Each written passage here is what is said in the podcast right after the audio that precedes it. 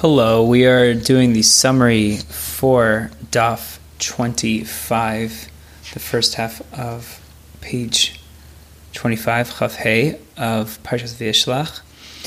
And we are, this, this discourse is discussing how Yaakov would bring, would use Esav, the holy encompassing lights from the world of Tohu that Esav represents, the three different things that Yaakov did in order to draw, to at least attempt to draw down these encompassing lights.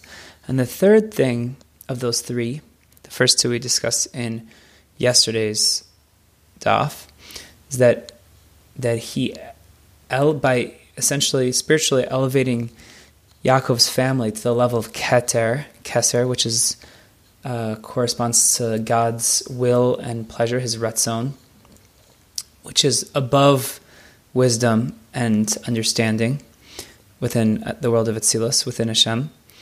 And this is represented by the idea of um, Vayavaris Mavar Yabok, across the Yabok River.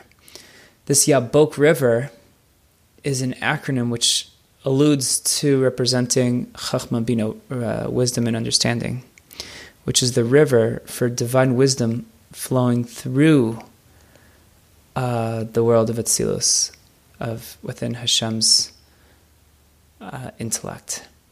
And across the Yabok River is the divine wisdom in the level of Keter, Keser, which is will or pleasure, Ratzon.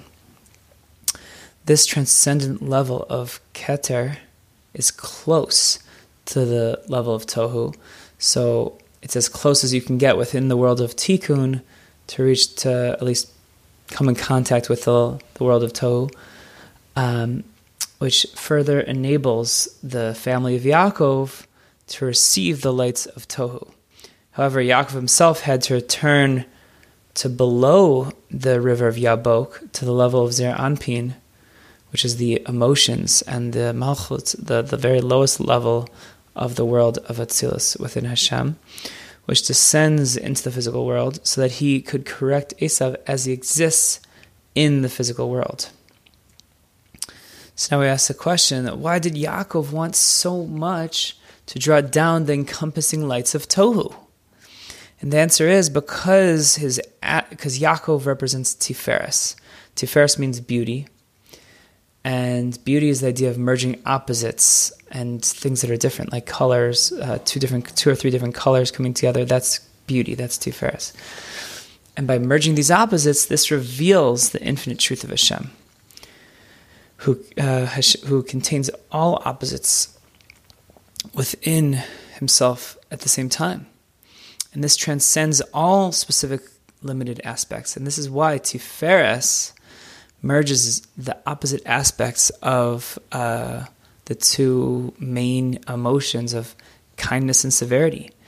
For this reason, Yaakov wanted to merge together the opposite modes of Tohu and Tikkun.